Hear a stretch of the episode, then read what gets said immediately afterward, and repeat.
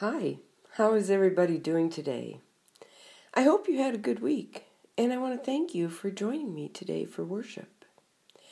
I'm going to begin today by reading from the Gospel of Matthew. A sower went out to sow, and as he sowed, some seeds fell on the path, and the birds came and ate them up. Other seeds fell on rocky ground, where they did not have much soil, and they sprang up quickly since there was no depth of soil. But when the sun rose, they were scorched, and since they had no root, they withered away. Other seeds fell among thorns, and the thorns grew up and choked them. Other seeds fell on good soil and brought forth grain. The gospel of our Lord. Praise to you, O Christ. Well, Jesus liked to tell stories, to help people understand what he was trying to teach them.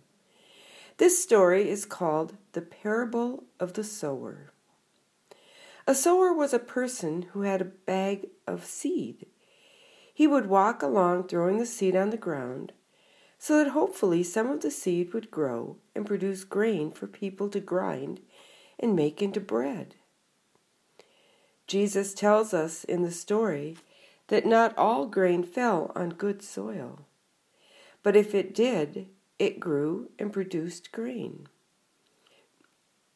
Other seeds fell on rocks, or on the walking path, or near weeds. These seeds could not grow because they had no good soil. Seeds need the soil to nourish them and help them grow. Jesus is telling us that we are like seeds. We need good soil so we can grow in our faith and learn to love God. So, how do we make sure we are growing in good soil? Well, we got planted in our baptism. That is when our faith begins to grow. Now we have to make sure we are nourished with good soil. So, who is the good soil in our lives? Well, it could be our grandparents, our parents, our pastor, our Sunday school teachers.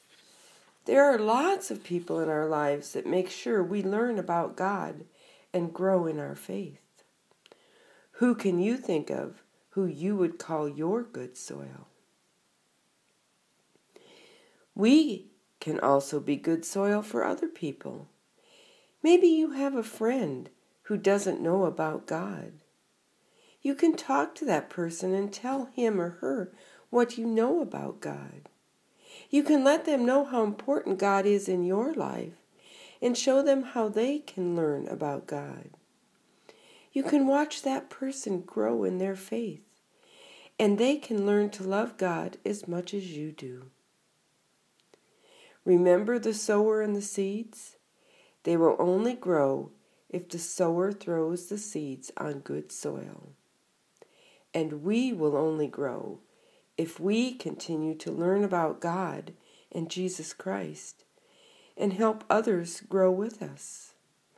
So I want you to think of all the ways you can be good soil for someone else. Let us pray.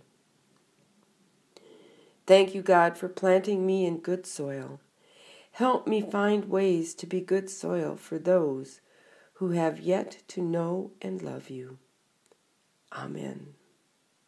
Well, have a good week. Have fun and be safe. And I'll be back with you next week. Bye for now.